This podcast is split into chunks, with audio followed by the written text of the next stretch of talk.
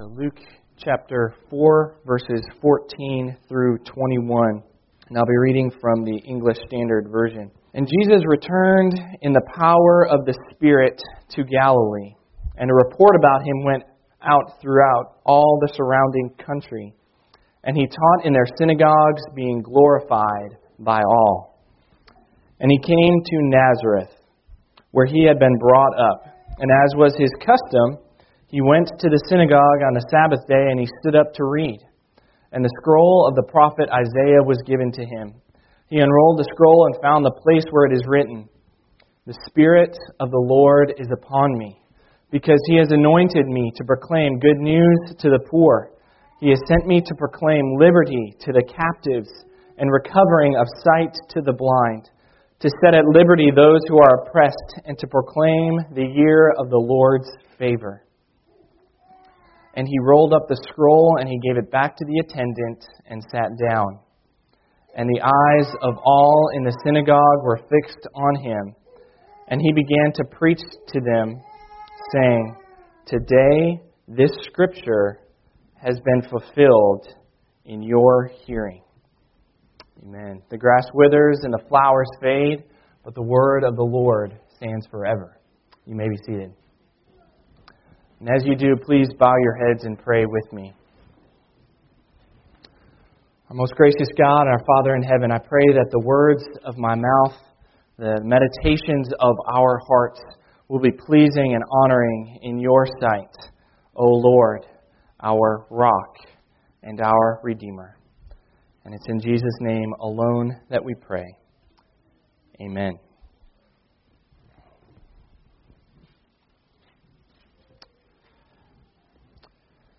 There is a book that I read, I can't remember exactly when it was, it's been several years now, but it's a book by Cornelius Plantinga. Um, he is a good Dutchman, as the name Plantinga suggests. Um, he was uh, a teacher at, at Calvin Seminary. Um, I had gone to Calvin College. And uh, he wrote a book that was called Not the Way That It's Supposed to Be. It's a book about sin and, uh, and this world. And he takes that quote, not the way that it's supposed to be, from a movie. Uh, the movie is called Grand Canyon. It has Danny Glover, Kevin Kline. I think it was in the early 90s that it came out.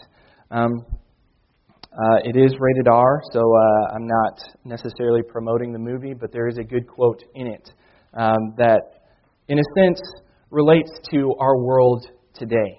Um, what happens is is that a man's car breaks down as he is driving along the road at night. And I think this is uh, one of our greatest fears that we our car will break down, and um, what happens is uh, a car comes up behind him, and a man gets out.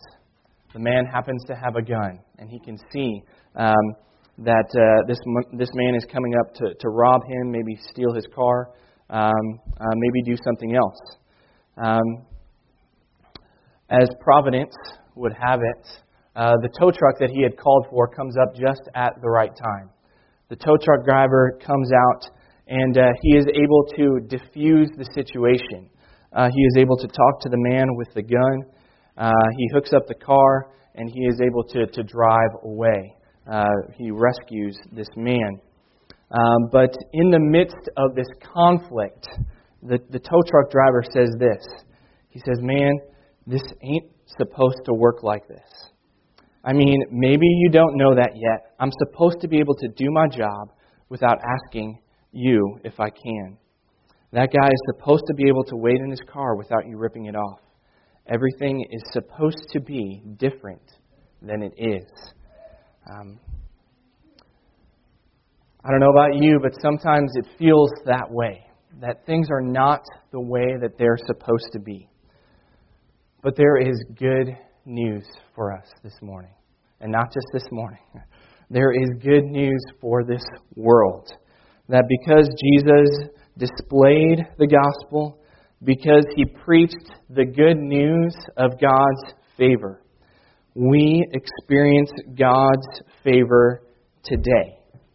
And we have hope for the future. So as we look at our passage this morning, Luke 4, verses 14 through, through 21, we see that after Jesus' baptism and after his temptations, he begins his preaching circuit, in a sense. His job, his calling, was to preach the good news. And so he begins preaching all over Galilee. And people are recognizing him as a great preacher, as a great teacher. Uh, as the, the Bible says, he, um, the report about him is going throughout the, the surrounding country, and he is being glorified by all. He is an impressive individual, and people are understanding that this guy is something special. We know the reason why. Obviously, he is the Son of God. But as Luke consistently points out in his gospel, Jesus is doing things according to the Spirit. It says, And Jesus returned in the power of the Spirit to Galilee. Uh, everywhere he goes, he is being led and filled by the Holy Spirit. And then he comes to his hometown, to Nazareth. And what happens is, is that on the, uh, on the Sabbath, he is invited to the synagogue. He is invited there to teach, to preach. And the people of the synagogue, they are respecting Jesus as a rabbi, and they invite him to, to come. Uh, they know that this is Jesus who was born there. He was born to Mary and Joseph. And so they invite him to, to come and to, to share with them. And we see here he reads from the prophet Isaiah and he stands uh, up as he reads that, and as is customary, then they sit down for teaching. So he sits down and he delivers probably the greatest ever one line sermon in the history of preaching. He says, Today the scripture has been fulfilled in your hearing. That's it. Because he's Jesus, that's all he needs to say. Because he is the fulfillment of this scripture. Um, Next week, we're going to look uh, at the reaction to not only that line, but also as he goes on, um, and the reaction of his uh, of the people in his hometown. We know that it's not great. Uh, it's not easy, uh, as he will say later, for a prophet in his hometown, and we'll see the reaction to that next week. But this week, what we're going to focus on is the gospel that Jesus proclaims and the fact that he is the fulfillment of this prophecy. See, as he is quoting here from Isaiah chapter 61, verses 1 through 2, he is declaring the year of the Lord's favor. Uh, this is a, a portion of Isaiah that is referring to the year of Jubilee. Um, if you know anything about Jewish holidays and Jewish traditions, um, God instituted the year of Jubilee as happening every 50 years.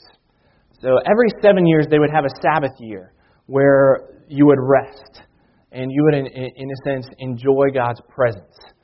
Well, the year of Jubilee was like the Sabbath of all Sabbath years. You would not work for an entire year. Imagine that, how nice that would be for a whole year. You can just spend time with your family, you can travel, not work. Um, all debts would be uh, they would be canceled. Um, your mortgage gone. Credit card debt, no problem, wiped out. Um, student loan debt gone. Uh, amazing. Uh, and also, it, as it was in Israel, land was very important to them. So the lands that they had been given at the time of, of going into the promised land would all be returned. If you had had to, to sell it off because you were, you know, in dire financial straits, your land would be returned to you. So, in this year of Jubilee, what would happen is the restoration of things back to the way they were supposed to be. Um, this is uh, just an amazing time. We don't know if the Jewish people actually celebrated this during their time, um, but this is uh, uh, something that God had, had instituted um, back then.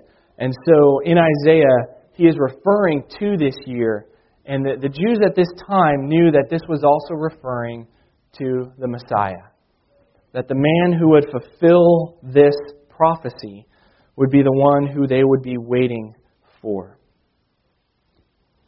So Jesus came to Nazareth to the synagogue, he reads this passage and he comes announcing the good news of God's favor.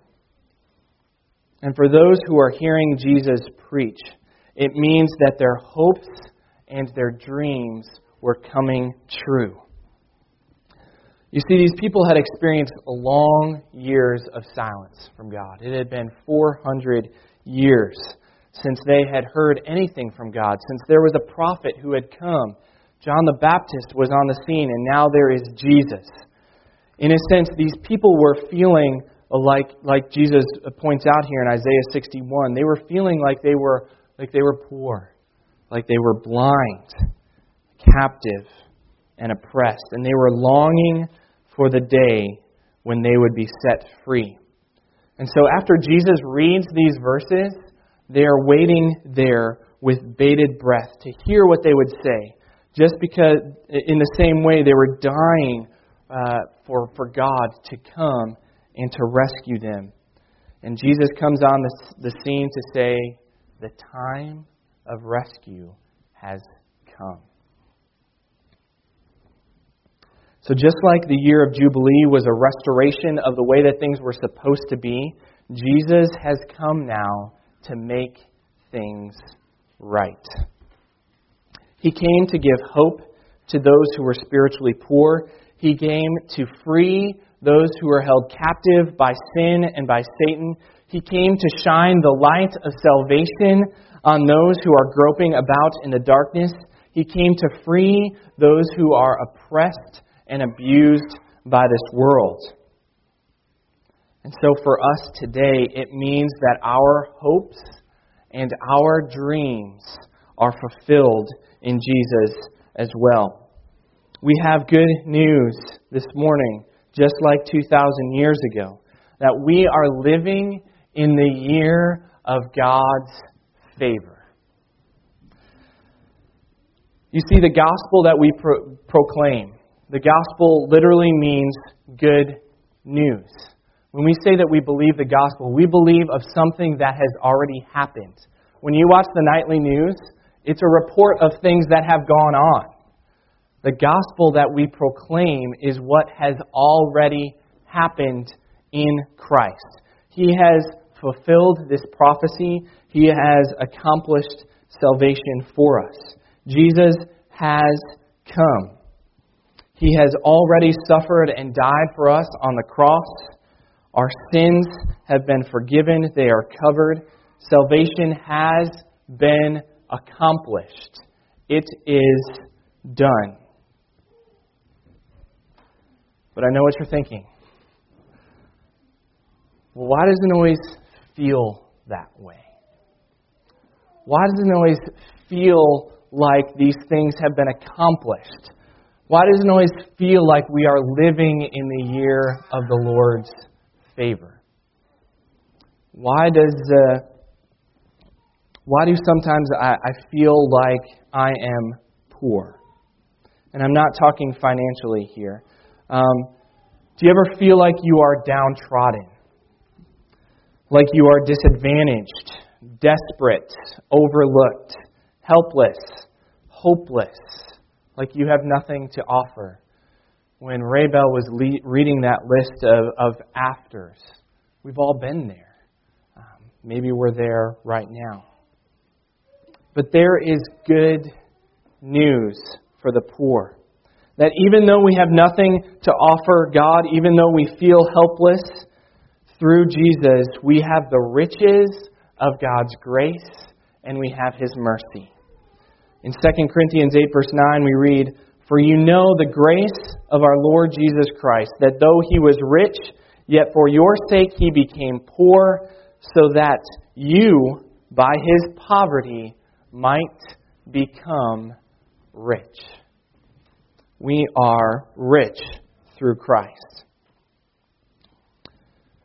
But do you ever feel like you're plagued by the guilt of your own sin? Do you ever feel imprisoned by temptations? In our Tuesday morning men's group recently, we read through Romans chapter 7. Do you ever feel like Paul, where he says there that the very good that I want to do, I don't do? And for I do not do the good that I want, but the evil that I do not want is what I keep on doing. Do you ever feel that? Um, there is good news for us this morning that Christ has set us free. Uh, as we went through the book of Galatians, freedom is a theme. Galatians 5, verse 1. For freedom, Christ has set us free. And Romans 8, verses 1 and 2. Therefore, there is now no condemnation. There is no condemnation for those who are in Christ Jesus.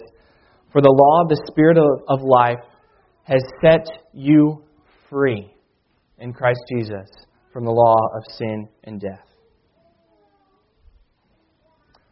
But do you ever feel like life is just groping about in darkness, like you are, in a sense, spiritually blind, like you can't even see that there might be a the proverbial light at the end of the tunnel?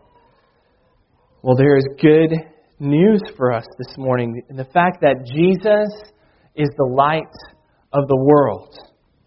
In John 8, verse 12, Jesus proclaims that whoever follows me will not walk in darkness, but will have the light of life. And in Ephesians 5, verse 8, Paul says, For at one time you were in darkness, but now you are the light in the Lord. Walk as children of light. But are there times in your life when you feel like you're oppressed? Like you are abused by this world? Well, once again, there is good news that Jesus proclaims to us this morning. John 10, verse 10 says that Jesus, Jesus declares that I have come that they might have life and have it abundantly. And even last week, we, uh, I quoted this verse where Jesus says, In this world you may have trouble, but take heart, for I have overcome the world.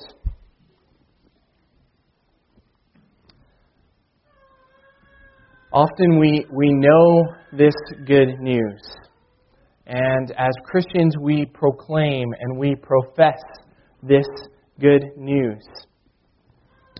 But it's okay to say that, you know what, Mike, I don't always feel it. We're living in a special time right now that theologians like to call the already, but the not yet. The fact that Christ has come, He has already accomplished salvation for us. Our sins have been forgiven. But yet we still live with our sin and our sin nature. Satan no longer reigns in our hearts, but he still has um, opportunity. We still have sin that remains. You see, Jesus has fulfilled this prophecy in Isaiah. Christ has conquered sin and Satan. The sting of death has been removed, and we can say even now, Where, O death, is your, is your sting? And we do see glimpses of this even now. You know, life is not as bad as it could be. Lives are being changed. Our lives have been changed by the gospel. The spiritual blind are receiving sight. People are putting their faith and trust in Christ. People are being liberated. But God always has a reason why things are the way that they are. Um, I could be cruel and pick on one of the men on Tuesday morning and ask them to quote Romans 8:28 this morning for us. I won't do that. But we know that it says that we know that in all things God works for the good of those who love him, who have been called according to his purpose. We may not always understand God's purposes, but we know that He is working things out for good. Even the Apostle Paul struggled in this life. He, uh, we could say, and I don't know if we would do this, but if there was a Mount Rushmore of Christians throughout history, Paul would probably be on it. Um, he was an impressive individual. God used him to spread the gospel, in a sense, throughout the known world at that time. Uh, he wrote 13 books in the New Testament. Um, but God allowed him to have a thorn in the flesh. This thing that he constantly, consistently struggled with. And he asked repeatedly for God to take it away. But God wouldn't. As it says in 2 Corinthians 12, verses 7 through 10, Paul says, So to keep me from becoming conceited, and because of the surpassing greatness of the revelations, a thorn was given me in the flesh, a messenger of Satan to harass me, to keep me from becoming conceited. Three times I pleaded with the Lord about this, that it should leave me, but he said to me, My grace is sufficient for you, for my power is made perfect in weakness. Therefore, Paul says, I will boast all the more gladly of my weaknesses, so that the power of Christ may rest upon me. For the sake of Christ, then, I am content with weaknesses, insults, hardships, persecutions, and calamities. For when I am weak, then I am strong. So we may not always feel like we are experiencing the year of the Lord's favor. But that's okay because we know the truth. And we always come back to the truth of the gospel. In these times, we don't always have to feel the gospel. We know that is true. When we feel helpless and desperate and oppressed and frustrated, we need to hold on to the truth of the gospel. And we need to trust that God is working out all things for good because He is God and He is able to do it.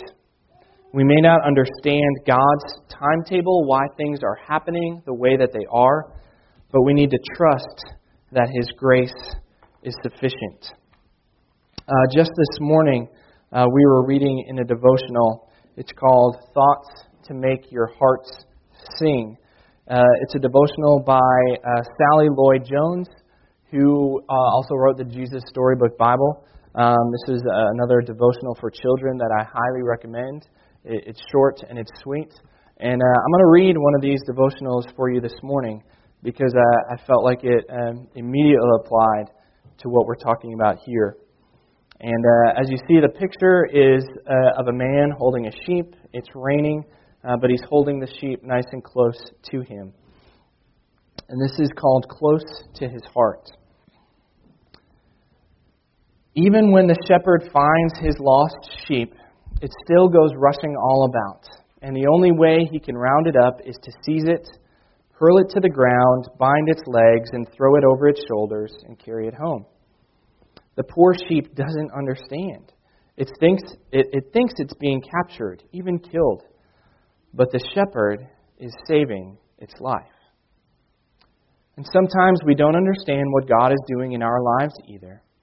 It may even look like God is hurting you. But you can trust your shepherd who loves you and he carries you close to his heart. And the verse is Isaiah 40, verse 11 from the New Living Translation, saying, He will carry the lamb in his arms, holding them close to his heart. Christ is our good shepherd.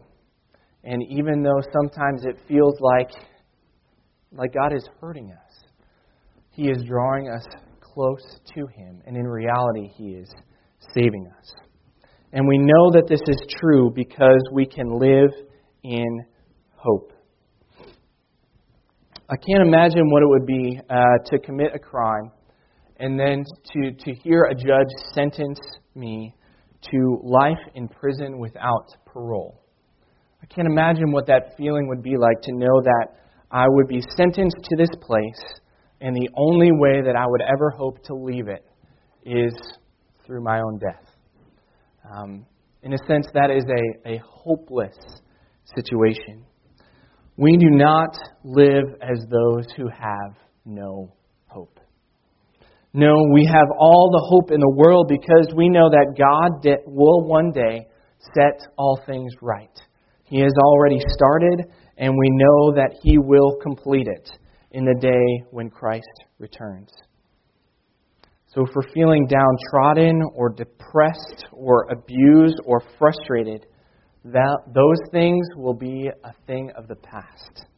Christ will return, and when he does, Satan will be defeated forever, and we will reign with Christ forever. It will never end. This morning we have the opportunity to celebrate communion. We, we come to the Lord's table. And in communion, what we do is, in a sense, we can focus on dis- different aspects uh, of Christ's sacrifice for us. Uh, we can focus on the fact that Christ died for our sins.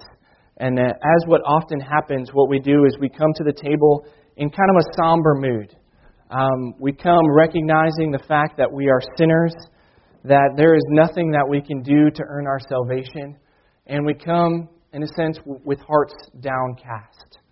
Um, as we take the elements, we, we bow our heads and we contemplate the fact that we are sinners. And there is nothing wrong with that. That is good for us to contemplate the fact that we are sinners. But we can also come to the table with joy. We can come knowing that Christ, because of his sacrifice, has taken away our sins, that he has set us free from our captivity to Satan and to sin that He has opened our spiritually blind eyes and has shown the light of salvation to us. That even though we feel like we are slaves, we have been set free. We can come knowing that this is the year of the Lord's favor. So, as we come to the table this morning, yes, we're going to come and we're going to confess our sins. We are going to do that because we need to come to the table rightly. But what we're going to do this morning is we are going to celebrate the Lord's Supper. We say that we celebrate the sacrament. It is a joyous occasion. Christ has set us free. So you'll notice a little bit different wording this morning as we partake of the elements. And I'm going to call you to, to realize the joy that we have at Christian, as Christians that even though it's raining outside and there's probably going to be ice tonight, uh, we have joy because this literally is the year of the Lord's favor. Uh, for our communion hymn, uh, we're going to be singing what will be our hymn of the month this uh, month, and it's going to be uh, Oh for a Thousand Tongues to Sing. And as we do, I want to point out one of the verses there. Um, you either have it uh, in your, uh, you had an insert in your bulletin. Also, I would uh, ask you to turn to number 90 in your hymnal. Uh, you can sing from it there. But one of the verses goes like this, where he says, He breaks the power of canceled sin, and he sets the prisoner free. His blood can make even me, even the foulest clean and his blood availed for me. So let's stand and sing with joy our communion hymn, Oh, for a thousand tongues to sing, number 90.